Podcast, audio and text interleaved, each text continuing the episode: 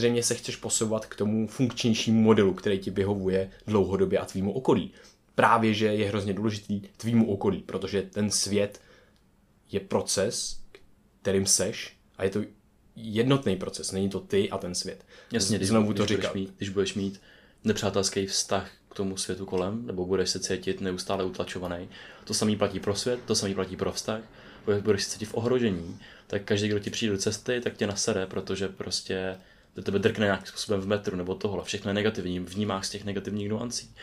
Když to, když, když přijmeš tu přátelskost toho světa a té spolupráce, tak přijímáš to, že hele, svět není dokonalý, já nejsem dokonalý a teď můžeme spolupracovat na tom, aby jsme oba dva byli dokonalejší a najednou ta náročná situace, kdy do tebe někdo drkne, není. Není to, že se něco spiklo proti tobě, ale naopak, že tady to je něco, co třeba wow, já to můžu zapracovat, protože Vítejte na podcastu Brain VR, já jsem Vojta. A já jsem Krištof. Na tomhle podcastu tak řešíme témata jako je biohacking, neurověda, filozofie a biologie a vybíráme to nejužitečnější, co nás baví a překládáme to do jazyka každodenní zkušenosti, tak abychom to mohli používat. No a formou tohle podcastu tak to snažíme předat někomu dalšímu. A to jste vy, naši posluchači a my si vás moc vážíme. Pokud nás chcete podpořit, můžete tak udělat sdílený například na Instagramu.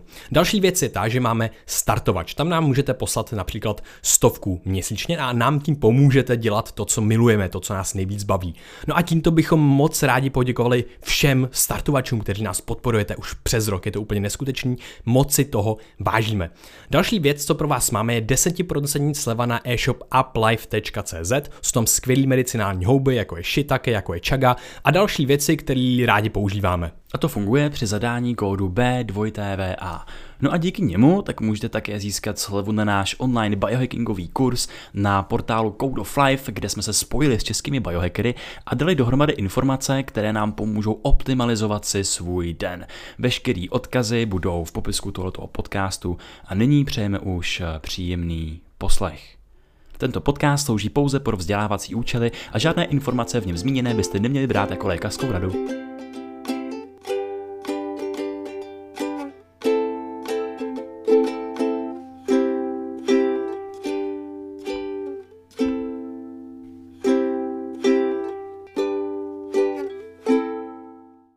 Krištofe. Čuj to. Hele, teďka jsem eh, poslouchal Johna Vervekeho a Iana McGilchrista na Rebel Wisdom podcastu a bylo to hrozně zajímavé, protože oni popisovali vznik vlastně nějaký závislosti na základě eh, reciprockého uzavírání se světa, se světu. A to je to, že vlastně třeba alkohol ti vytvoří nějaký stav vědomí, který ti o trošku uzavírá možnosti toho světa ty najednou vidíš ten svět trošku uší a začne, přestaneš si všímat těch možností toho světa. A tohle, co jak víme, tak každá zkušenost se ti ukládá a pak je pravděpodobnější, že si budeš myslet v budoucnu, protože má fyzickou reprezentaci v našem mozku. Takže pak prochází světem ten člověk a najednou vidí méně možností v tom světě a víc si všímá toho, že má tu možnost toho alkoholu, že to je ten vlastně nej, ta nejjednodušší možnost, kterou vidí. Má to tunnelový vidění najednou. A takhle vzniká závislost. To popisuje právě Verveke eh, s nějakým týpkem. A oni to že studují to celý život. No a on Verveke potom říká, hele, a co kdyby existovala i reciprocká, jako vzájemný ovlivňování se otevřenosti, reciprocká otevřenost. A začne popisovat to, jak člověk komunikuje se světem a vlastně se zamilovává jak do světa, tak do lidí, protože ta reciprocká uh, otevřenost může být i s člověkem. No a to je tak, že ten člověk vlastně jako přijde do toho světa a začne prezentovat a začne si všímat těch možností a začne prezentovat ty možnosti, který má on sám a začne se otevírat třeba tomu druhému člověku. Že já ti řeknu, hej, já vnímám to takhle, já mám vlastně, ty vidíš jenom můj obličej a jenom co říkám. A já řeknu, hele, já tady mám dalších x věcí a já vnímám svět takhle, takhle, takhle. A najednou to jsou ty možnosti a ty se začneš otevírat těm možnostem taky a začneme si všímat těch možností, které jsme dřív neviděli. A stejně tak ve světě. Když já se otevřu tomu světu a začnu si všímat, a je to fakt kultivace všímavosti, všech těch možností, co mám, tak pak svět, můj mozek vlastně se mění na základě toho a svět mi doslova začne prezentovat víc možností, protože já mám potom kapacitu ty možnosti vidět a tohle se do budoucna mění a takhle ty si otevíráš vlastně otevřenost tomu světu a ten svět se ti stejně tak otevírá a nikdy to není, vždycky je to ten reciprocký vztah v tom pohybu ve světě, vždycky to není jenom já něco projikuju do světa ale vždycky je to, ten svět mi dává tu zpětnou vazbu a vždycky to tvoříme spolu s tím světem. Není to tak, že já jsem sám a svět je sám. Ne, já jsem součástí toho světa a vždycky to, jak vnímám svět, tvoříme spolu. Vždycky a... tam máš taky ty dva, no, že máš tam nějaký, nějaký ty dva objekty, hmm. takže třeba jenom abych si to ujasnil, tak uh, ve vztahu třeba s tím pivem nebo s tím alkoholem, hmm. tak máš ten mozek a ten alkohol a tím pádem ty piješ alkohol a to ti tam v mozku působí nějaké neurochemické změny, tím pádem ti to působí i nějaké změny v tvém chování a v tvém vnímání a vytváří to takový ten jako nějaký tunel toho vnímání, že jsi schopný vnímat jenom třeba ten daný uh, předmět jako dlouhodobě, myslíš, jako, že ta, ten, ta esence závislosti nebo esence jakoby, i kognitivní vnímání? Esence i kognitivní vnímání, jo. kognitivního vnímání. Že, že, prostě jako ty vnímáš ten svět prostě jinak, že jo, vnímáš tu radost toho piva, máš tam ty dopaminy a tohle a vnímáš to jakoby hodně výrazný a silný symbol a tím pádem se ti ta realita vlastně ohýbá kolem toho alkoholu, že jo, ve výsledku. Takže ty potom čím víc piješ, tím víc uh, posiluješ ten svůj mozek pro tenhle ten způsob vnímání a když seš tomu hodně náchylný, tak právě se můžeš změnit tak, že budeš vy, jakoby vyhledávat jenom to pivo nebo jenom ten alkohol, protože bude mít tu nejsilnější hmm. reprezentaci v té tvojí hlavě a hlavně budeš navyklej už na ten stav toho vnímání, že vnímáš jenom třeba tu jako danou věc, že se ti zmenšil ten počet možností. Jako je to takhle? Mm-hmm. Jo, jo, přesně tak. On se ti doslova uh, právě v mozku jako potom zmenšuje ten počet možností, který ty máš v tom světě, jako který vlastně můžeš dělat. Ne, můžeš dělat, ty můžeš dělat pořád všechno, ale ty samozřejmě nemůžeš dělat věci, o kterých nevíš. To znamená, že tobě se zavírá ten svět před těma dalšíma možnostma. A není to tak, že prostě, hej, jdeme na pivo a najednou se začne dít. Ne, to je prostě při nějakým chronicky, chronickým užívání a nějakým deep jako ne, ani Už tra... nějaký vznik závislosti se tady jako od něčem takovým, co tady bavíme, ne? Že, jo, vznik závislosti. Že, že prostě přesně. najednou ty tím pivem, už třeba tím alkoholem prostě řešíš nějaký jako jiný problémy. Jin, už tam jako utíkáš, přesně tak, smyslu, tohle toho. Nebo cokoliv. Ze smyslu, jo, jo, jo. Takže v tom mozku já to představuji jako takový koryto řeky, který jakoby prohlubuješ a nejdřív tam máš ten čůrek a to jede různýma směrama po celé té hoře a to koryto, jak se prohlubuje, tak najednou to požírá vlastně všechny ty ostatní zdroje té vody v tom okolí. Hmm, hmm. Takže najednou to je, proto se říká, že třeba démon alkohol, démon závislost, hmm, hmm, která tě potom ovlivní jako celý ten život. Hmm. A hrozně zajímavý, ta jako reciprocita, jak fungujeme s tím člověkem, tím alkoholem. A potom ten opačný vliv, hmm. když vezmeš toho člověka a vezmeš ten vnější svět a vezmeš si tím nějaký smysl, nějakou hodnotu, nějakou lásku, nějaký partnerství, nějaký poznávání té reality a najednou tam kultivuješ ty možnosti, že jo? A spíš tam kopeš různý záhonky pro další čůrky, který tam, který tam proplouvají tou krajinou a vidíš víc těch možností. Hm. Jo, mě, mě baví, že to je vlastně takový, že to je takový otevírání se a ty zveš vlastně toho člověka do toho prostoru otevření. A že to je jako takový zranitelný stav najednou, protože ty se otevíráš a musíš tam najednou přijmout do té své bubliny otevřenosti toho dalšího člověka. A právě on to krásně popisuje, že najednou ten člověk se otevírá a dělá to samý, protože každý má ty jiné věci a najednou vzniká taková, takový cyklus právě otevření se tomu světu a i to, těm lidem a on potom to popisuje, že na, na základě toho vzniká jako láska, což je samozřejmě nějaký slovo, on se zdráhal vlastně to používat, ale potom ta láska je důležitá v, vůbec ve vztahu k, ke světu a k realitě, že že my jsme zapomněli jako milovat, milovat ten, ten svět a realitu jako takovou, že vlastně se vytváří, ať už to jsou technologie a další věci, tak se najednou vytváří ne ten svět jenom na základě těch ro, uh, sen, jako ro jemů, jevů a smyslů, ale vlastně teď máš nějakou entitu, což je, může to být internet, může to být nějaká společnost, kultura, všechno tohle a to je, to je úplně v pořádku, jenomže ty už potom ne, ne, nestavíš, ty už začneš stavět jako kdyby vzdušní zámky, protože ty máš najednou ty technologie, které staví na technologiích. Jako známe to Morovo pravidlo, že jo? To je, technologie se zvětší svou výpočetní kapacitu každý rok o 100%.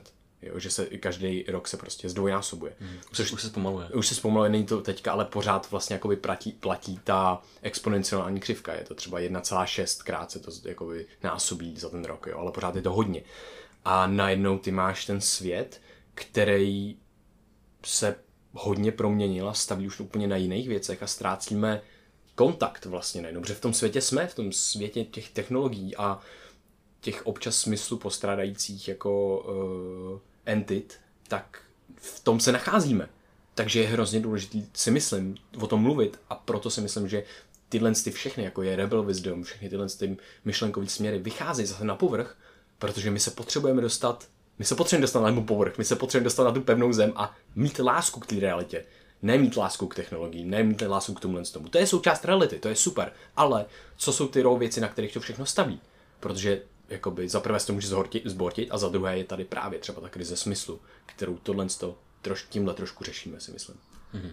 To je zajímavý vůbec přemýšlet nad tím, co je to slovo láska, protože my ho vnímáme všichni v, nějakých, v nějakém kontextu a je šíleně zajímavý v tom budování si ty lásky a třeba radosti a zájmu o to okolní prostředí, tak si uvědomit to, jaký příběhy si vyprávíme, jaký žijeme.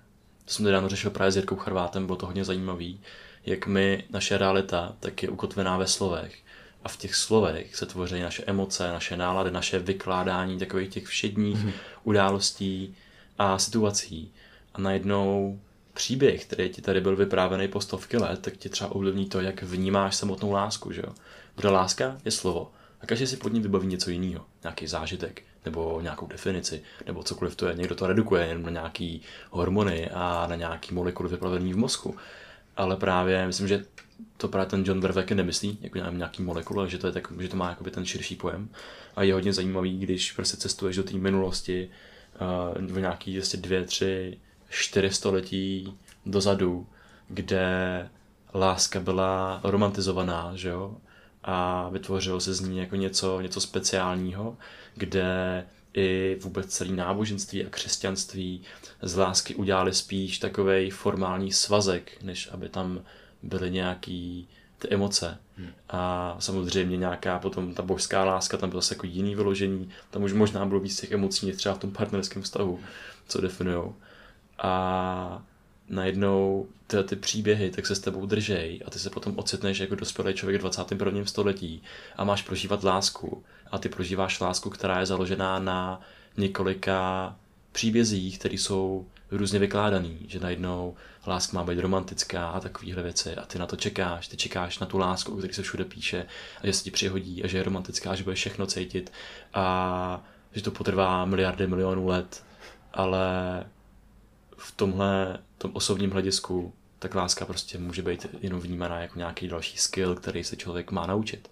Jako nějaká dovednost, která je doopravdová dřina a nepřihodí se ti jen tak, jako jak se o tom skládají sonety, jak se o tom skládají básně a takovéhle věci. To je taky součástí lásky, zamilovanosti a nějakých prožitků, který v sobě máš, ale právě, že ta láska tak najednou ty můžeš naprosto jako rozsáhnout, roztáhnout do toho prostoru kolem a vnímat to jako takový zájem právě, že co se vždycky jako ptám třeba v těch vztazích, proč najednou třeba po nějakém čase ta láska jako přestane fungovat, že jo? Protože tam přestal fungovat nějaký zájem, nějaká komunikace, nějaký další věci. A vnímám to, když si právě tu lásku vezmeš a buduješ je v tom vztahu k okolnímu prostředí, tak když si ten pojem rozpitvám, tak já tam mám, je to taková polívka zájmu, nějaký výměny informací a něčeho, co nedokážu úplně uchopit, protože to nechápu.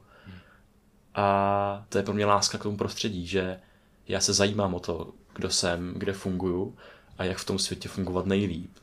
A tím pádem je v mém zájmu rozšiřovat si ty možnosti a vnímat co nejvíc těch, eh, co tu krajinu v co nejširším rozpětí kolem sebe, abych byl, při, byl připravený tu realitu přejmout i v té její dobrosti, i v té její špatnosti. A to samý platí pro lidi.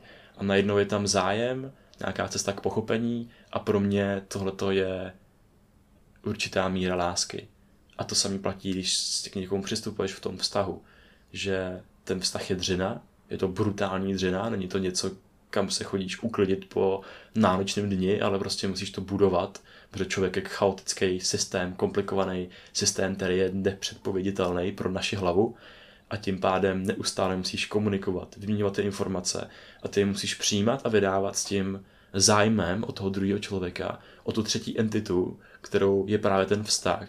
A najednou ty prostě stavíš ty základy a furt je tam jako takový to, neposední tě té reality, který tě rozkope v nějaký moment. A ta láska je to, že ty si to necháš rozkopnout a máš tam ten zájem, tu vůli a tu dřinu, abys to zase stavěl dál. Hmm. To mi připadá hrozně hustý. Jo, ty to, co jsi řekl, tak se mi váže na spoustu, spoustu, spoustu věcí. A vlastně ty jsi tady popisoval právě lásku jak k té realitě a té přírodě, tomu prostředí, tak k tomu člověku. Myslím si, že to je úplně nádherný, protože právě třeba mm, jeden Max Schiller, Max Schiller, jeden filozof, který hodně citoval Heidegger, tak vlastně jeho hlavní myšlenka toho, těch jeho děl, on není tak známý, ale ta jeho hlavní myšlenka je hrozně krásná, že vlastně nevychází to, ta láska nevychází z vědění, vlastně z nějakého poznání, ale naopak ta láska je je nějaká podmínka vlastně, nějaká, ty musíš mít lásku k dispozici. Prekurzor. Prekur, já jsem chtěl říct prekurzor, přesně. Láska je prekurzor. Láska je prekurzor pro poznání. tak jo, láska ale... může být prekurzor k sexu, že?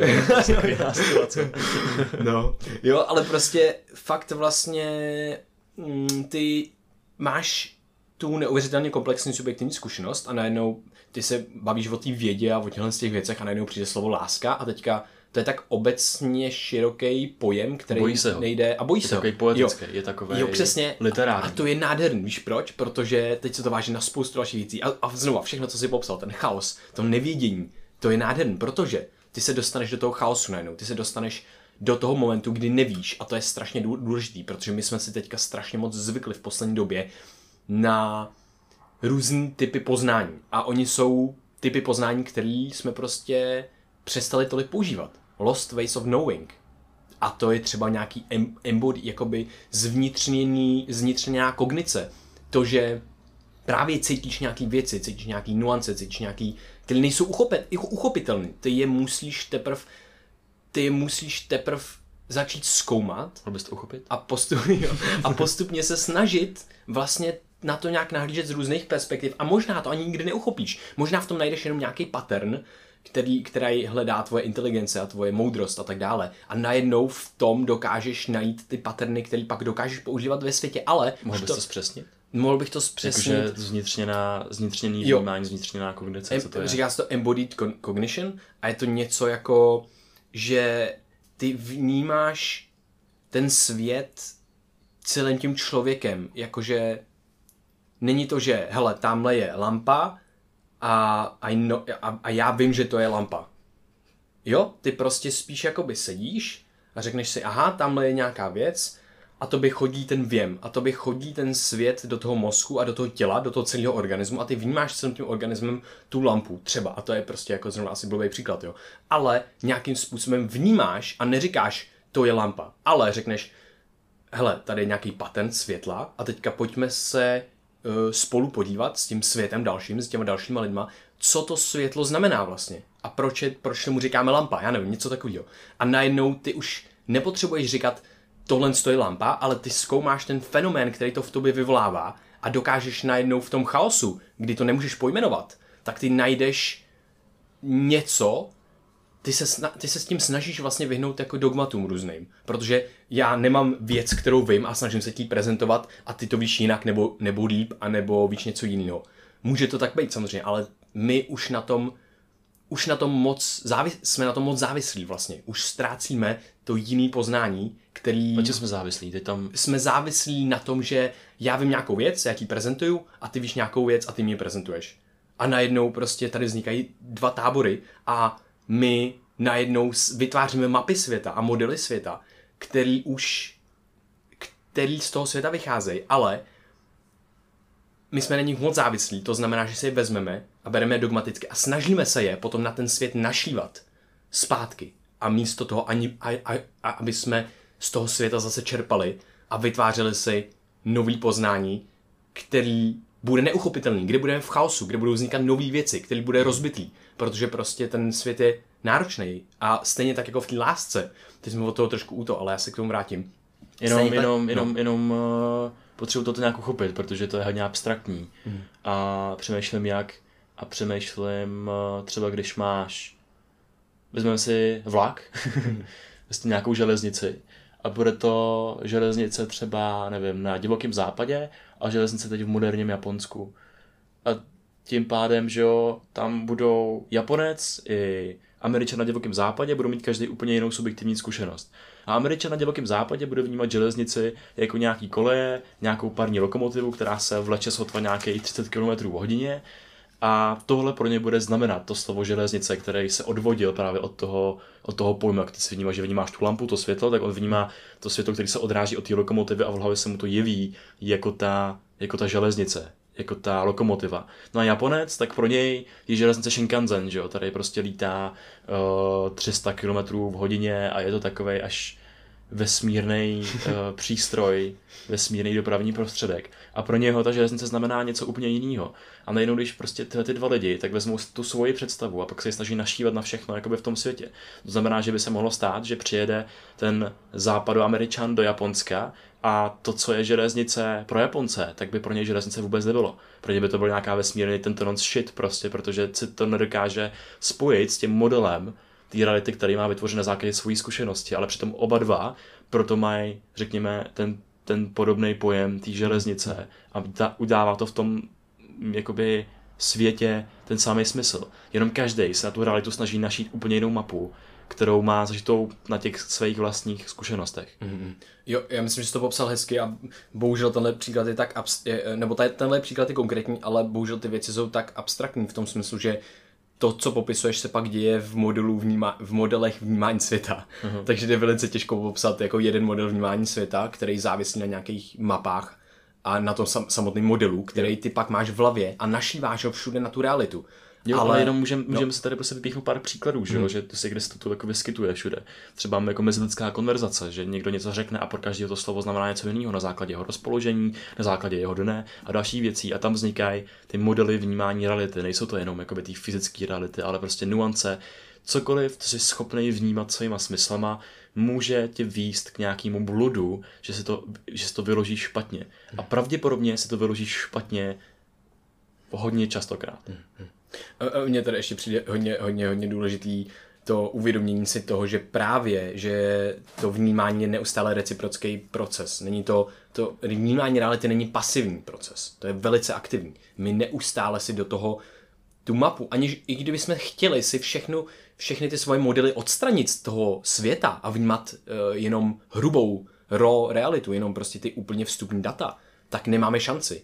Tohle to nejde, protože na, naše mysl neustále projikuje ty modely, které máme vytvořené z našeho života ven do toho světa. A tohle je úplně extrémně, je, je to strašně zajímavé a strašně důležitý, protože to, to, k čemu to, to, k čemu vedeš, to, to, o čem se bavíme, je, aby jsme neměli, neměli jeden stálý model, který se snažíme našlivat na svět, ale měli model, který je fluidní, může se měnit a můžeme najednou si uvědomit, aha, když bych totiž neviděl ten vlak a ten druhý vlak, no měl bych zkušenost jenom s tím jedním, tak mi najednou popisuje třeba ten Japonec ten Shinkansen. A já nerozumím, protože cože, ten vlak jezdí tak rychle a cože, on má, jezdí na těch, ne, nemá kola, ale jezdí na, těm, na tom magnetickém tom, že je tam nějak, je to bezstřední skoro a tak dále, ty jo, to ne, tak to není vlak, tak to je něco jiného úplně, že jo. A teďka ne, ne, ne, to je vlak, to jezdí takhle, funguje to podobně, a prostě nebudeš mít možnost se dostat do toho, než vlastně, a to je to zajímavé, než ty půjdeš uvidíš ten vlak. A ty si ho vlastně zvnitřníš. Ty zvnitřníš si ten, a to je to embodied, to je to embodied cognition. Vlastně, protože... A když se jim projedeš, tak jsi schopný přímo existence takového vlaku. A když ho uvidíš, a když se jim projedeš, a když ho za, ucejtíš prostě. A to je to, že tobě dává, ty, ty, ta řeč ti dává ty náznaky těch věmů. Hele, jde to rychle, jo, jasně, vím, tak to trošku znám. Ale je to zase něco, co znám z toho, jak jsem to prožil v tom těle. Protože my prožíváme věci jenom v našem těle, nikde jinde my prožíváme ten svět, i když můžu cítit, nevím, v nějakých, řekněme, meditacích nebo něco podobného, že jsem trošku jinde, nebo že cítím prostě, já nevím, uh, zvuky nebo pachy nebo něco podobného a mám pocit, že jsou mimo mě a tak dále, tak stejně prochází mnou a stejně ve finále vnímám sám sebe. A tohle se mi přijde hodně zajímavý a hodně zajímavý v tom vlastně vůbec v tom vztahu k, tý, k tomu světu dnešnímu a, a k tomu vzniku té lásky, Eh, právě v tom smyslu, že je dobrý si říct, že nevím a je dobrý si říct, že jenom, jenom poznávání toho světa a učení se nových věcí je risk. Je risk stejně jako to, že se do někoho zamiluješ a že to nemusí být, to je stejný risk, protože ty se najednou učíš model světa, který tak nemusí být, který tak nemusí fungovat. Mm-hmm. Takže ty prostě, hele, tahle nová teorie, jdu si ji přečíst, ale ty co ty vlastně obě, obětuješ a co všechno riskuješ. Je to, je to šíleně zranitelný. Je to mega zranitelný. Mění svoje vnímání na základě toho, že, toho, že něčemu věříš, že něco vpouští do té vlastní identity. A ty si fakt jakoby měníš to, jakým prostředí se vystavíš, tak si měníš to, co uvidíš v budoucnu.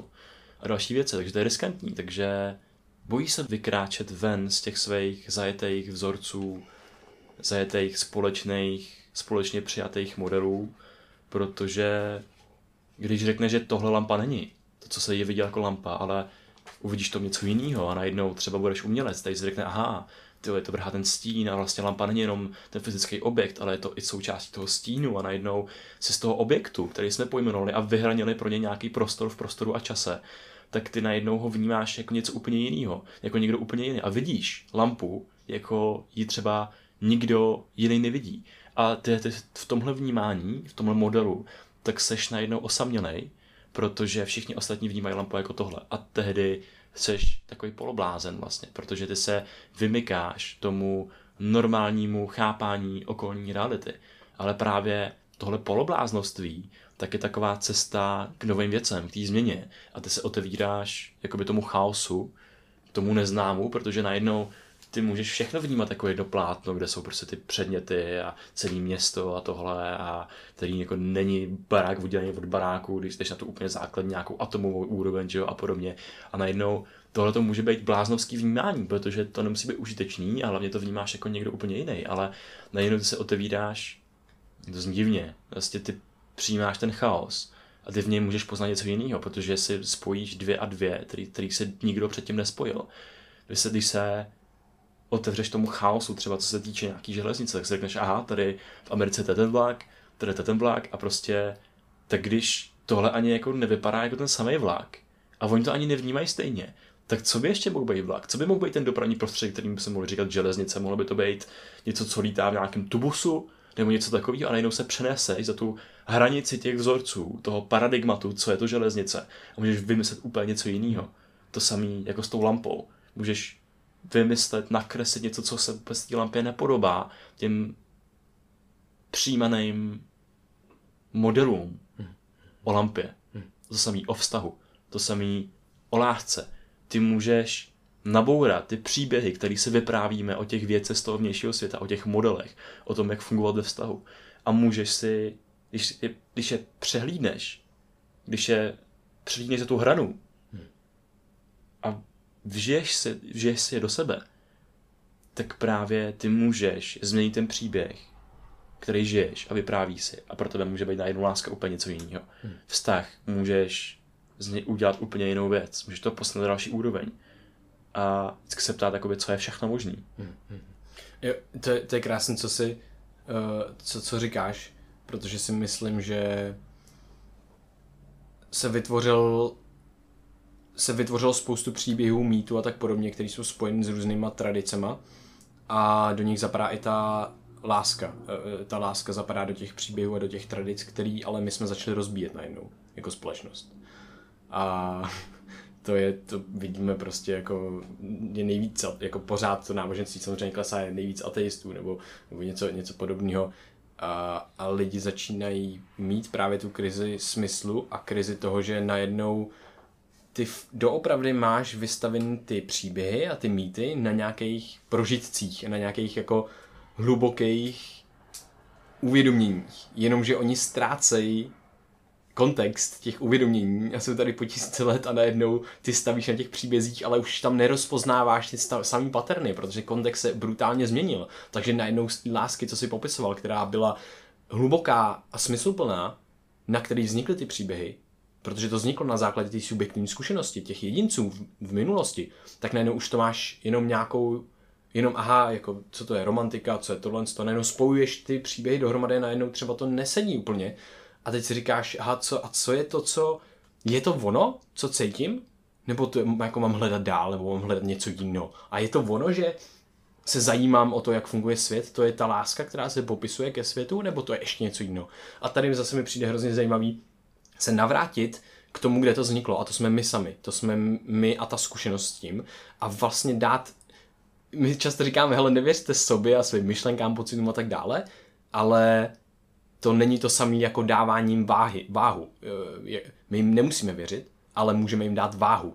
My můžeme zůstat kritický, ale stejně jako se vším, když jsme kritický, musíme zůstat i otevření a musíme, nebo ne musíme, ale měli bychom, můžeme jim dát tu váhu, kterou oni doopravdy mají. A můžeme vycházet na základě toho, když začneme zkoumat ty paterny toho světa a zkoumat ty modely, tak začít si vytvářet ten model, který není jenom o tom světě a že tobě něco někdo říká, že tamhle to je lampa. Ne. Ty najednou cítíš, aha, to já mám uvědomění, ta lampa je i ten stín zároveň, protože bez té lampy by ten stín nebyl. Jo, a najednou, aha, takže já mám nějaký jiný model, který nikdo jiný třeba nechápe, ale je na základě mýho té vnitřní kognice, té kognice, kterou máš pouze ty na základě tvýho organismu, tvý biologie, tvý mysli. A najednou se mění ten model toho světa, toho poznání a může být užitečnější, než cokoliv tady kdy bylo. Protože nikdo třeba nezažil, nebo jenom málo lidí zažil to, co zažil ty, a pak jako samozřejmě může se stát, že to přečteš v nějaký knížce. To není problém.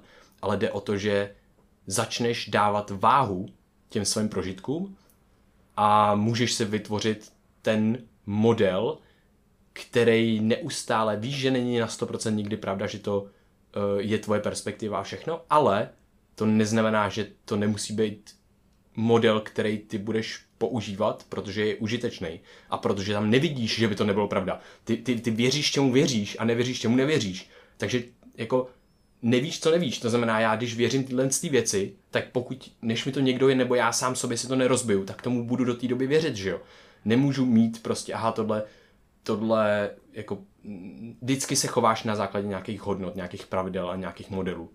Takže tohle mi přijde hodně důležitý si vytvořit právě ten model, který přesně pasuje na to tvoje, tvoje prožívání. Být kriticky otevřený, ale dát mu váhu a, a, a věřit, věřit si a věřit tomu modelu a komunikovat ho zranitelně. To mi přijde mm-hmm. taková jako zlatá trojice, protože prostě ty můžeš komunikovat ty věci a když mu věříš, tak ho budeš komunikovat třeba, ale ta komunikace jeho taky znamená to a ta otevřenost a zranitelnost znamená najednou to, že ty ho můžeš postavit jinak. A ty řekneš v tom modelu, hele, ale tohle to já tomu ještě nerozumím, tady je chaos a tam to je neuchopitelné. A to je super, protože najednou se sejdou lidi, hele, to je, to je přesně ta část, kde já taky cítím chaos. Může to já nevím, zrovna teďka to může mít smysl ve světě. No a co se děje? Lidi přišli a řekli, hele, já tady cítím chaos, a nevnímám úplně ten smysl ve světě, nevnímám tu, ten svůj, tu svou, nejsem ta zapadající část do tohle světa, cítím se jako oddělený třeba. A to je dost často ztráta smyslu, nějaká oddělenost od světa. A přijdeš a teďka, aha, tak je tady hodně lidí, co to řeší a všude je chaos, no tak je čas, nebo je tady prostor, je tady vlastně vytvořený jen substrát, ta půda pro to, aby jsme tady vypěstovali ty kytičky, ty nové věci z toho chaosu, která, který tady je. A myslím si, že to se, to se prostě poslední třeba 100 let jako děje. no prostě toho. jenom si vybereš z té reality něco jiného, čemu dáš tu pozornost, že jo? co ti za to bude stát, protože ztráta smyslu souvisí s tím, že to, co ti za to stálo doteď, tak ztratilo smysl. Protože prostě už není aktuální. Tím pádem ty si musíš najít nějakou jinou věc, která tě zabaví, která zabaví tvoje smysly natolik, aby ti to bavilo, aby si přinesl něco, nějakou hodnotu do světa, protože to je jeden ze základních takých kamenů člověka, že potřebuje mít pocit užitečnosti, potřebuje mít pocit sounáležitosti a tím pádem se potřebuje zabývat věcmi, které ti tyhle ty věci přinesou. A vnímám, že ty se můžeš, co se týče toho vytváření smyslu a těch věcí, které jsi teď popisoval, může to být i nějaká jako geneze moudrosti a takovéhle věci, tak ty se můžeš pohybovat na různých úrovních. A ta první úroveň, tak jsou tvé smysly. Čich, pach, chuť, zrak. Ty vidíš ten objekt, nějakou věc, ty vidíš uh, hezkou slečnu, která se ti líbí, vidíš lampu, vidíš něco a najednou vnímáš to, jak to vidíš. Jenom tohle, to je ta první úroveň. Najednou, OK, to já něco vidím. Hrozně hustý. Co to znamená, že něco vidím? Že dopadají na moji sítnici fotony, fotony světla. který dopadají odevšať a najednou, wow, to je hrozně hustý, že moje hlava se dokáže z celého toho prostoru zrovna vybrat tuhle věc. A já ji vnímám tak, jak ji vnímám. A teď pozorovat ty emoce s tím. A to je to pro mě pozitivní věm, negativní věm, co pro mě ta lampa znamená? Lampa je hrozně divný příklad, by the way. A, nebo ta holka, co to pro mě znamená, když ji vidím, že co se mi to děje v té hlavě. A pak najednou ta další úroveň taky nějaká interpretace. Protože to tím mozkem to cestuje, cestuje to do zrakového kortexu a tam se to potom vydává dvouma cestama a vydává se to do cest, kde ty teprve vnímáš tu holku a jestli ti líbí, anebo ne, jestli to splňuje nějaký tvoje požadavky z minulé zkušenosti a jestli si prostě zapadne tím puclíkem do té hlavy a bude se ti líbit a ty na základě toho třeba oslovíš. A tady seš na nějaký ty interpretační rovině. A nebo si řekneš, OK, vy mi to něco vyvolává. Můj mozek se už vyfiltroval tohoto člověka z toho davu a chová k němu nějaký preference. A ty se můžeš ptát, jo, aha, jaký to jsou preference, proč to vnímám takhle a můžu to vnímat jinak. A potom třeba, když se s tou holkou bavíš a tak dále, a už třeba fungujete v nějakém vztahu, něčem takovém, tak zase to můžeš použít, prostě to, to interpretační hledisko. Wow, ten vztah, co to pro mě znamená? Je to daleko komplikovanější, už to není jenom ten jeden objekt, prostě tady vnímám z toho světa, je to už to není prostě jenom ta holka, už tam daleko více věcí, už to je daleko hlubší, už tam jsou emoce, už tam je ten společný příběh, najednou vnímáš ten vztah, vnímáš třeba tu lásku právě v tom. A tvůj mozek se pro tu, pro tu interpretaci postará. On je naučený to nějak vnímat. Ale právě naučený na základě nějakého příběhu, který jsi vyprávěl z minulosti. A najednou ty v té rovině můžeš si říct, aha, tak ten můj mozek to interpretuje podle toho, že já jsem tady viděl nějaký film, že mě někdo vychovával, že jsem něco viděl v rodině, že tady civilizace je založená na podobném příběhu, který tady žije 200 let a já proto vnímám tuhle situaci tak, jak ji vnímám. A třeba mě ta láska jako nenaplňuje, nebo není to to, to, to co bych čekal, že jo. A najednou ty tady to můžeš úplně změnit, tu interpretaci. Protože tam máš tu možnost vníst tam něco nového položit se do toho chaosu a najednou wow. A co to pro mě znamená láska? A co očekávám od vztahu? Jak by mě ten vztah vypadat? Co s tím já můžu dělat? Kam to můžu posunout? Co všechno je možné? A najednou ty se můžeš dostat do toho chaotického, neznámého prostředí. Můžeš se dostat do, do dost nepříjemných momentů, protože ty, ty tam ti tím vyzýváš a challengeuješ tu svoje, tu svoji představu o světě, ten svůj příběh, který očekáváš toho světa. Tím pádem si narušuješ tu odměnu, která, by tě, která tě čeká, když splníš ty svoje očekávání. Ale najednou ty můžeš úplně změnit svůj koncept lásky třeba. A můžeš to od základů přepsat, tak jak ti to bude vyhovovat. A když to budeš komunikovat, tak to můžeš třeba přepsat, přepsat, přepsat s tím člověkem a najednou ty tam máš úplně vystavený základy, který tě nikdo nenaučil a máš to přesně zvnitřněný. Našel tam něco, co, čeho se nikdo jiný nevšim. Ale jenom zjistíš, že ta láska není to, co ti tady všichni vyprávěli, to, co ti tady všichni říkali, to, co jsi viděl v těch filmech a to, co byla tvoje domněnka, že je láska. Najednou zjistíš, že je to o úplně jiných věcech. Je to rozvoj maličkostech. Je to o tom, když se potkáte po náročném dni a můžete být jenom chviličku kompletní spolu a prostě vyčistit si myšlenky od různých věcí. Je to, může tam být spousta, spousta různých scénářů, že třeba láska nemusí být jenom ve dvou a můžeš to úplně transcendovat jinam, že najednou my žijeme ve světě, kde každý má jiné potřeby a každý se řídí nějakýma příběhama a je souzen na základě toho, co žije za život. A tak se stydí za sebe, za svoje myšlenky, za svoje potřeby, za svoje úchylky, protože každý nějaký má. Ale když se dostaneš na tuto interpretační rovinu v tom mozku a začneš se doptávat po tom, po tom, co to pro tebe znamená a kam bys to mohl změnit, tak najednou ty můžeš změnit ty svoje vzorce v tom okolním světě a ty se otevíráš těm možnostem. Tam najednou, jak jsme se bavili na začátku, ty se zbavuješ toho tunelového vnímání, který je ovlivněný primingem, před nastavením toho příběhu, který žiješ, kterým se vyskytuješ. A najednou ty otevíráš to svoje vnímání novým možnostem, protože ty si totálně relativizoval svůj současný koncept třeba té lásky a máš tam bílej papír, na který můžeš napsat cokoliv, jak chceš, aby to vypadalo. A tím pádem ty si budeš i z toho světa vyhledávat jiný lidi, budeš tam vyhledávat jiný vzorce, budeš víc experimentovat, můžeš být třeba víc upřímnej a další věci. Najednou se můžeš potkat s úplně jinou realitou, než kterou jsi vyprávěl. To je hrozně, to je hrozně super, protože mě tady nakreslil, nakreslil nový koncept, nový obrázek. Myslím si, mám teďka nakreslený to, že tím, jak se začneš otevírat tomu člověku, tak se začne otevírat takhle. Představ si, že někoho potkáš, ty se mu otevřeš. A on si ti neotevře. Co se stane? No pravděpodobně tam nebude, podle mě nebude zaláskovaný nebo něco podobného. Pravděpodobně, ne, pravděpodobně neznikne ta láska. Ale teď si představ ten, tu situaci, kde právě vzniká ta reciproční otevřenost. Jen to a... záleží na tom, jak si právě tu lásku definuješ. No, Když tam je zájem, já, tak je jenom jednostranná. Jo, jo, jo. No jasně, no jasně. jo. Ale, ale, ale právě třeba ta, ta oboustranná láska, kterou si pak definujete sami, tak musí vznikat na základě toho, že jste otevřen a co tam vlastně potom bude probíhat je, že sami sebe začnete potom obsahovat.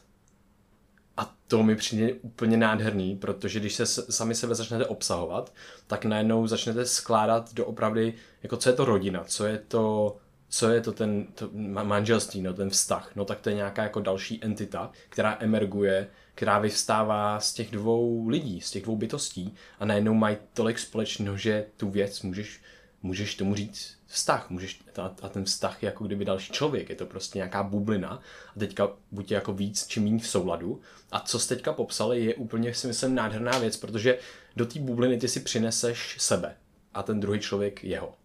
A no a občas v té bublině to může dělat nějaký bordel, že jo.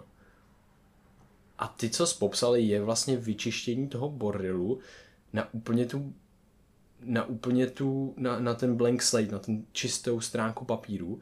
A to mi přijde hrozně důležitý, protože to není jenom o tom, že tvoříš si novou definici lásky a fungování v tom vztahu, ale ty si tvoříš a přemazáváš některý vzorce, který máš právě z té společnosti o tom, jak si přesně popisoval, co láska je.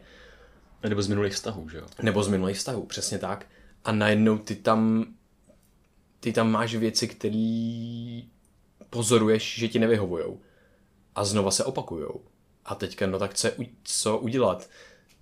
Ty vlastně musíš stejně jako v poznání, tak stejně tak v lásce jdeš do rizika, ať už je to s partnerem, anebo s komunikací toho, že hele, tohle nefunguje. Ale to neznamená, že nefunguje ten vztah nebo ta láska.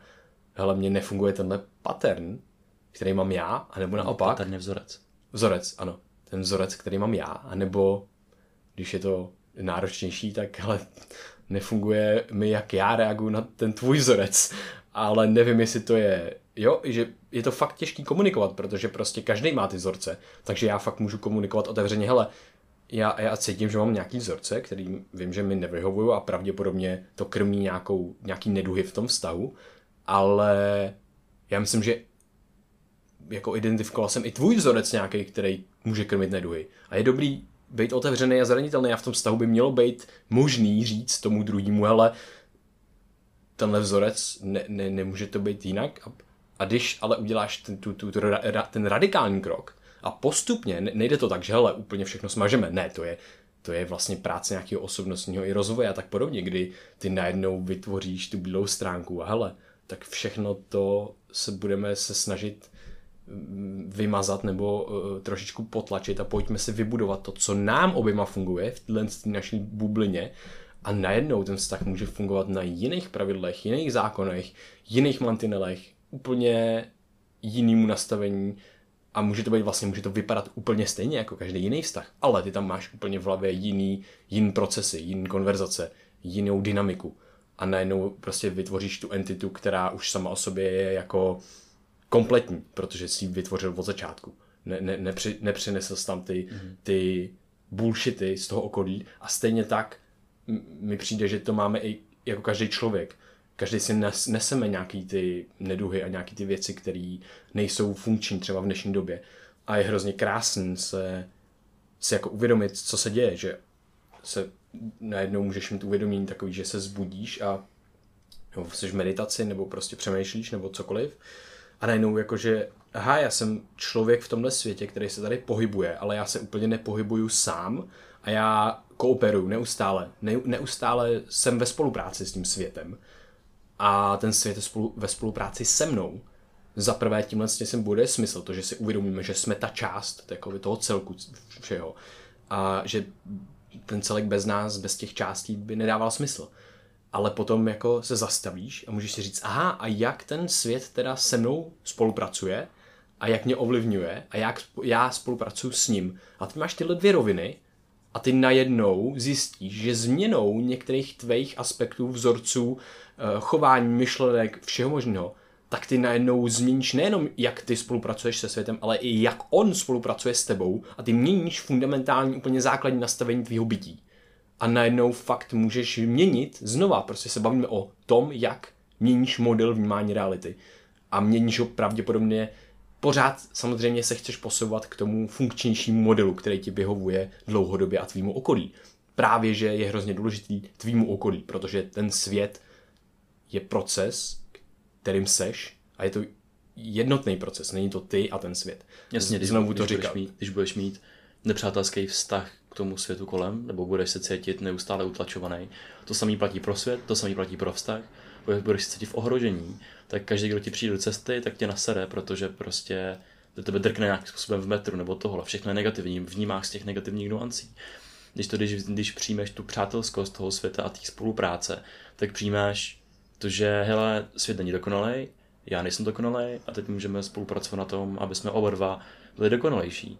A najednou ta náročná situace, kdy do tebe někdo drkne, není. Není to, že se něco spiklo proti tobě, ale naopak, že tady to je něco, co třeba wow, já to můžu zapracovat, protože a kde, kde je teď, kde, kde je teď, uh, kdo má tu sílu to měnit? Je to ten svět, anebo já? Tak v této situaci jsem to já, a není to ten svět. A najednou ty vlastně zjistíš, že ty můžeš, jediné, jak ten svět bude reagovat k tobě, je, že ty, ty, jak ty, co budeš ty dělat v tom světě. Že ty musíš ten svět měnit, aby on nějakým způsobem odpovídal tobě. Hmm. A, a je krásný, že ten, že fakt ještě vystavit tu důležitost té naší zkušenosti a v podstatě té naší mysli. Že vlastně tobě, ty, ty, ty říkáš, že musíš změnit ten svět a nádherný na tom je, že ty můžeš změnit, měnit svět velice, velice aktivně jenom tím, že třeba sedíš v meditaci. Že to neovlivňuje za prvé tvojí chvilku. To byl point, jakože jo. Ta, to by úplně jako jinak, když se ty přemýšlím, že ty jak, tím, jak měníš sebe a děláš něco ve světě, tak, tak tím měníš ten svět. Jasně. Že ale, ale plyne to prostě od toho, hej, uklid se před vlastním Prahem. Jo. Jo. Zase. Jo, přesně. A, a teďka právě jenom zmiňu, pořád vlastně tady zmiňujeme meditaci a jak je to hrozně hustý. Hele, teď jsem se bavil s kamarádkou, shoutout to Hanča, a my jsme právě mluvili o těch modelech eh, vnímání světa a funkčních, nefunkčních a tak dále. A ona meditace tady, na, jak ji vnímáme jako mm, v té v v společnosti, tak je to jako nemáš mít myšlenky a nic, není to aktivní vlastně jako proces v podstatě, sedneš si a tak nějak máš se soustředit na nějakou věc, nadech a tak dále. Jenomže meditace v tom tradičním pojetí má mnoho, mnoho, mnoho dalších aspektů a jedním z těch aspektů je, že ty mm, třeba mm, provádíš takovou jako aktivní všímavost nebo aktivní otevřenost tomu těm věmům a těm, a těm věmům včetně věm můžeš považovat i tvou myšlenku. To je prostě další věc, která ti další přichází. orgán. Při, další smysl, přesně tak. A to taky je v tradici buddhismu jako další smysl mimochodem. A já mám právě na to článek, který to popisuje a fakt to můžeš argumentovat, že to fakt je další smysl. No a teďka ty to vnímáš a to je nádherný úplně, protože ta meditace slouží tomu, aby ty si nejenom všímal těch věcí, ale ty si všímáš těch věcí a máš tam, tam probouzíš tu embodied cognition, tam probouzíš tu zvnitřněnou, zvnitřní poznávání, protože ty najednou máš věc, která se ti děje v té hlavě, v té mysli, přichází ti a ty něco cítíš, ty něco prožíváš a ty můžeš začít, ty modely, které ti chodějí, toho vnímání, ty najednou začít, můžeš začít filtrovat který jsou užiteční a který nejsou užiteční. Protože jed, jeden model vnímání bude to, že ti skočí do hlavy myšlenka, že hele, zítra mám jít někam a je to nepříjemný. A je to teďka užitečný nebo to není užitečný? A můžeš začít pomalu měnit to, že není užitečný se cítit blbě kvůli nějaký věci, které třeba nemůžu, nemůžu ovlivnit. A tohle je úplně od základu změna fungování eh, nebo vnímání toho světa, protože vnímání světa je i vnímání tvých myšlenek, protože vycházejí z mm-hmm. toho světa a z tebe dohromady. No jenom, jenom meditace tak je ten základní nástroj, který tě dostane do té interpretační roviny, kterou jsi schopný měnit, jo? jak jsme se mhm. bavili mm. o tom vztahu, jo. o té láhce. To znamená, že tady ty můžeš transcendovat ty věci a vytvářet tu, tu novou věc. A jenom já bych se možná rád vrátil do té bubliny toho vztahu, protože to bylo hodně zajímavé, co jsi tam říkal, že a to je stejně, ono, teď tady jsou krásný, krásný dva světy, jo, protože ty máš bublinu světa, protože ty seš vlastně v té bublině, úplně přímo fyzicky reprezentovaný. Jo, jako, počkej, máš atmosféru a máš tam země kouli. Jo, a pak máš jo, jo. bublinu toho vztahu, kde seš taky jako spolu, kde spolu fungujete, když spolu nejste, tak prostě ten vztah neustále funguje i na tu dálku, že jo? A decháte stejný vzduch, takže ty, co pouští toho prostoru, tak to bude zase vdechneš jako zpátky, víceméně. A najednou, když někoho potkáš v rámci toho života, tak se potkají dva úplně odlišní životy, dva úplně, dvě úplně odlišné zkušenosti. A najednou ty můžeš, ty nemusíš vůbec se ptát po tom příběhu toho člověka. Ty můžeš jít dál, ale otázka je, jestli to bude kompletní. Jestli právě tam na základě takového vztahu, tak můžeš vytvořit nějakou důvěru, nějakou upřímnost a ten bezpečný prostor, že prostě to je základ té konverzace a komunikace. Pokud, pokud, pokud chceš toho druhého přijmout se vším, co je, a máš ten zájem o přijmout se vším, co je, tak mu vytvoříš ten bezpečný prostor a řekneš mu, hele, jo, teď můžeš ke mně komunikovat úplně všechno, co ti líbí i co ti nelíbí a já ti za to nebudu soudit. Budu emoční, budu mít na střemě, třeba to nasere, všechno možný, ale právě budu s tím pracovat, protože mi na tom záleží. A najednou to může být jako letitý proces, tahle věc, kdy prostě spolu sdílíte ten svůj minulý život. Protože tam hrajeme na ty evoluční vzorce v té hlavě, že jo, a najednou tam brnká na ty strunky a probouzí ty emoce, ty staré části mozku, který se bránějí a mají zodpovědnost za to, aby jsme prostě zůstali v nějakém bezpečí aby jsme nebyli ublížení. A když vytvoříš ten prostor, tak se necháš ublížit dobrovolně. A zároveň víš, že třeba ublížíš tomu druhému, ale je to v tom bezpečném prostoru, nedostane se to nikam dál a můžete si to prožít spolu. A najednou jsi takovým meditačním rozpoložení, kdy sdílíš ten život, sdílíš třeba to, jak máte každý jinou mysl, jiný lidi kolem sebe, prostě jiný strasti i starosti a jiný takový třeba strašák, který se bojíš v tom světě. A třeba i jiný možnosti, že třeba někde můžeš uklouznout a ten vztah to naruší. Ale tím, že to řekneš a budeš to komunikovat, tak najednou je tam ta upřímnost a ta důvěra a ty najednou obsahuješ toho člověka a vzniká tam nějaký pochopení, protože ten jeho život se obsahuje v tom tvém životě. Přímo se tam vznikají fyzické reprezentace paměťových vzpomínek asociovaných s tím životem toho druhého člověka. A najednou tam vzniká to porozumění, to pochopení a tam vzniká, můžou vzniknout ty silné vazby v tom vztahu. To je hrozně hustý, to je hrozně krásný, protože teďka já mám úplně dvě, dvě roviny, kam bych se chtěl, uh, ten bych se chtěl věnovat a ta jedna je, když takhle vytvoříš tuhle tu bublinu v tom vztahu těch, těch partnerů, tak najednou si představ situaci, že máš skupinku lidí, kamarádů a máš tam ten, ty partnery dva. A oni tam jsou a ty víš, jako vnější pozorovatel, že se děje něco zvláštního v tom smyslu, že tam probíhá taková výměna informací, že někdo něco řekne z té skupinky a víš, že to třeba zahraje na strunku obou těm lidem a dost podobně, protože oni mají od základu třeba najednou a obsahují právě sami sebe. A to mi přijde úplně fascinující, jak moc potom sdílíš, jak moc světa sdílíš potom s tím druhým člověkem.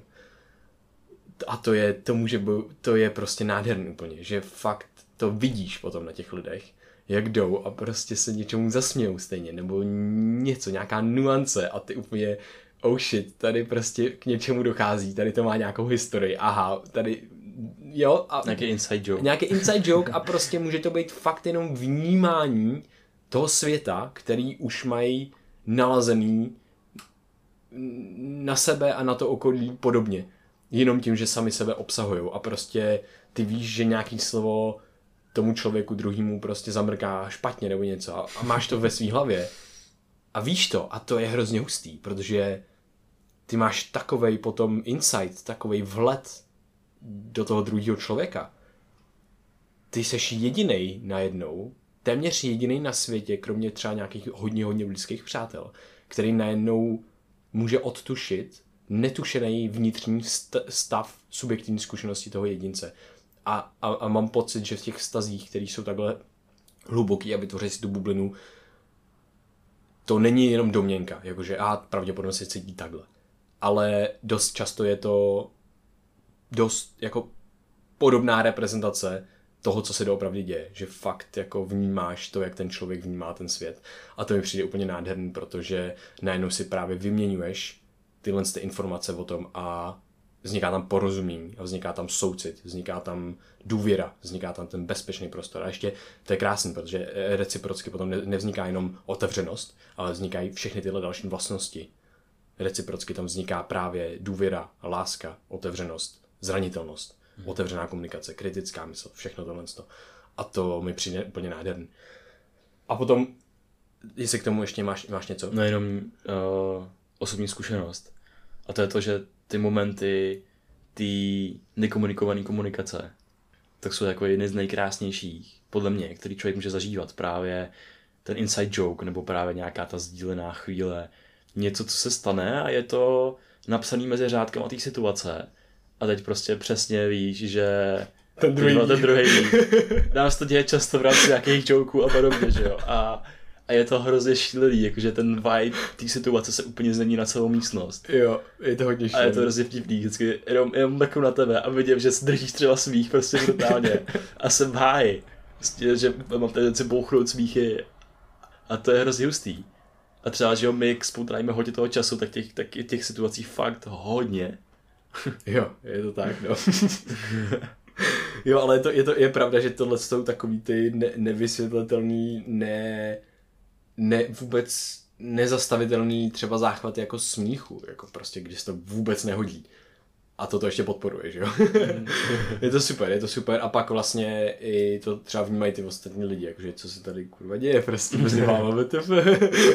a my tam prostě vkřečím s něčím, jako to je hrozně super. Hele, a, a ta druhá rovina, kam jsem se chtěl právě dostat, a to je, to je úplně zase nový obrázek, už mám druhý dneska, je to, ta bublina toho vztahu a teďka ty jsi to krásně popsal, že ta bublina té atmosféry, že to je stejná bublina jako ten vztah partnerský, jenom je obsáhlejší, ale vlastně ty jo, jasně, že se musíš starat o ty vztahy v tom životě. Je kamarádský, ta partnerský, ale na co zapomínáme, a myslím, že teďka se začneme uvědomovat, my se musíme starat o ten vztah k tomu světu, k té realitě.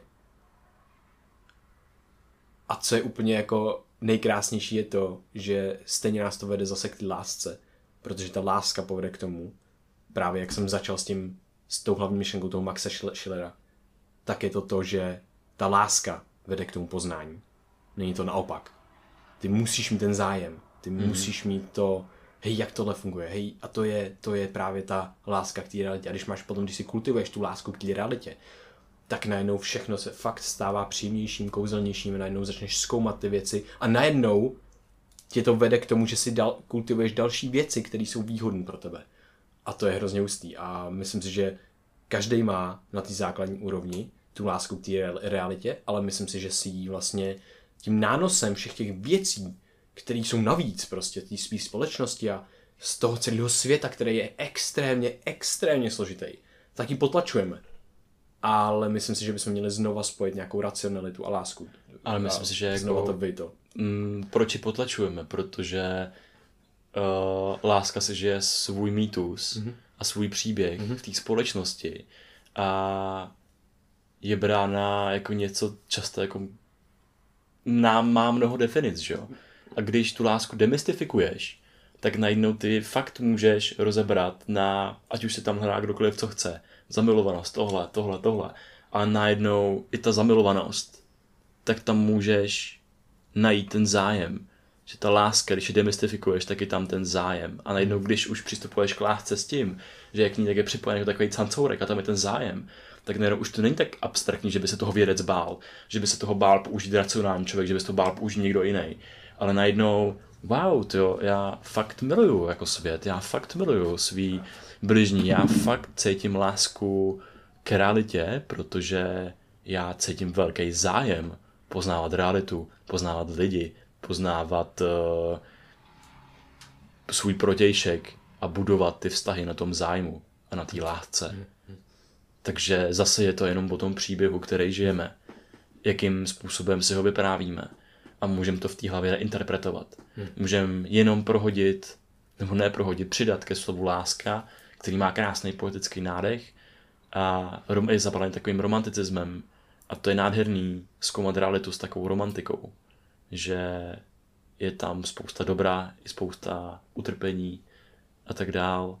A přidat k tomu víc ten racionální pojem, protože tato doba je hodně racionální a přidat tomu ten zájem a najednou se z toho stane úplně jiný pocit. Najednou se můžeš přestat bát i té lásky, protože se nebojíš projevit ten zájem. Jo. To, to jsi řekl úplně nádherně, protože tím, jak je to skoro, když bys řekl láska k realitě nebo láska ke světu a takhle, tak to skoro zavání nějakým ezoterickým prostě pojmem nebo něco. Že všechno ale... je láska. Nebo no, no, no, no, no, ale když to potom za, vlastně spojíš tu lásku s tou racionalitou, tak si začneš potom budovat znova tu lásku k té realitě. Fakt v hlubokým, jako v, fakt jako do, do, do hloubky, že, že, že to není jenom slovo láska a věci, ale cítíš opravdu zájem a součást a, a vlastně participaci nebo zúčastnění se Aha. v tom světě. No a to je zase ten pocit sounáležitosti a najednou ty máš ten smysl v tom světě. Přesně. Už nejsi a... vlastně oddělený a vzdálený, už jsi v něm a jsi součástí. Teď ti napadla vlastně hustá věc, že dost často někde čtu nebo slyším takový to Bůh je láska. A v některých, už nevím kde, nějakých směrech nebo nějaký ezoterice, tak je Bůh zaměňovaný za nějaký vyšší princip. Takže vyšší princip je láska. Když zaměníš slovo láska a slovo zájem, tak najednou máš vyšší princip je zájem. A na zájmu je postavený celý lidstvo, celá naše realita, protože vždycky musíš mít začátku zájem, aby si přežil, aby se rozmnožil, aby si zlepšil život, aby si rozdělal oheň, aby si dobil mamuta, aby si postavil první přístřešek, aby si prošel celou evolucí tak, že najednou postavíš letadlo a můžeš se lítat, vždycky tam musel být ten zájem. A najednou je to taková hra se slovama a ty jenom prostě měníš zas pochopení příběhu, který ti vyprávějí vlastně různí lidi. Mm-hmm. A demystifikuješ ho. Jo. Myslím si, že to je důležitý. Akorát jsme v hodině tohle podcastu. A myslím si, že bychom to mohli takhle ukončit, aby to bylo takový hezký uzavřený díl o lásce a smyslu a v realitě. Jestli máš ještě nějaký věci nebo ne. Mě se má třeba v jiném podcastu. Tak jo. Tak ještě díky moc. Bylo to hodně zajímavý. Zase jsme probrali věci, které nám ležely někde a potřebovali vyvstat. A zase to bylo, hej Krištofe, Krištofe, a ti potřebuje co říct. A říkám, ty vole, vytáhni mikrofon. prostě třeba to bude dobrý. jo, jo, jo. Hustý. No tak díky moc, Krištofe, mega zajímavé informace. Jo, taky mi to moc bavilo, Super. takže díky. A taky díky vám, že to posloucháte. Napište, co si o tom myslíte, eh, jak třeba vy přistupujete k lásce, jak to z toho vůbec vnímáte, jestli je to pro vás totální ezo, nebo jestli si z toho něco berete, jestli cítíte lásku, jestli jaký třeba, jak fungujete ve vztazích, jak fungujete mezi partnerama. Uh, pojďme komunikovat otevřeně, upřímně, co funguje, co ne. Myslím si, že by to mohlo mega pomoct. Jo. Pak bych vymyšlel nějaký hashtag prostě jo, no. Sdílej svůj partnerský život. ale právě to ne, že jo, to nechcem, to nechcem dát do éteru a tak, ale je to hezký den. Když to zasek. Mějte se krásně, sledujte nás na Instagramu, na Facebooku a podpořte náš nastartovač, pošlete nám všechny vaše peníze. jo, to by moc rádi. Ne, tak prosíme. Moc by nám to pomohlo. Ne, stovku třeba, to je super. No, Hele, mějte se, díky moc a uslyšíme se příště, nebo jo. vy, vy, vy má nás a tak. Jo. Zatím, Nebo ahoj. My, my vás. Ahoj.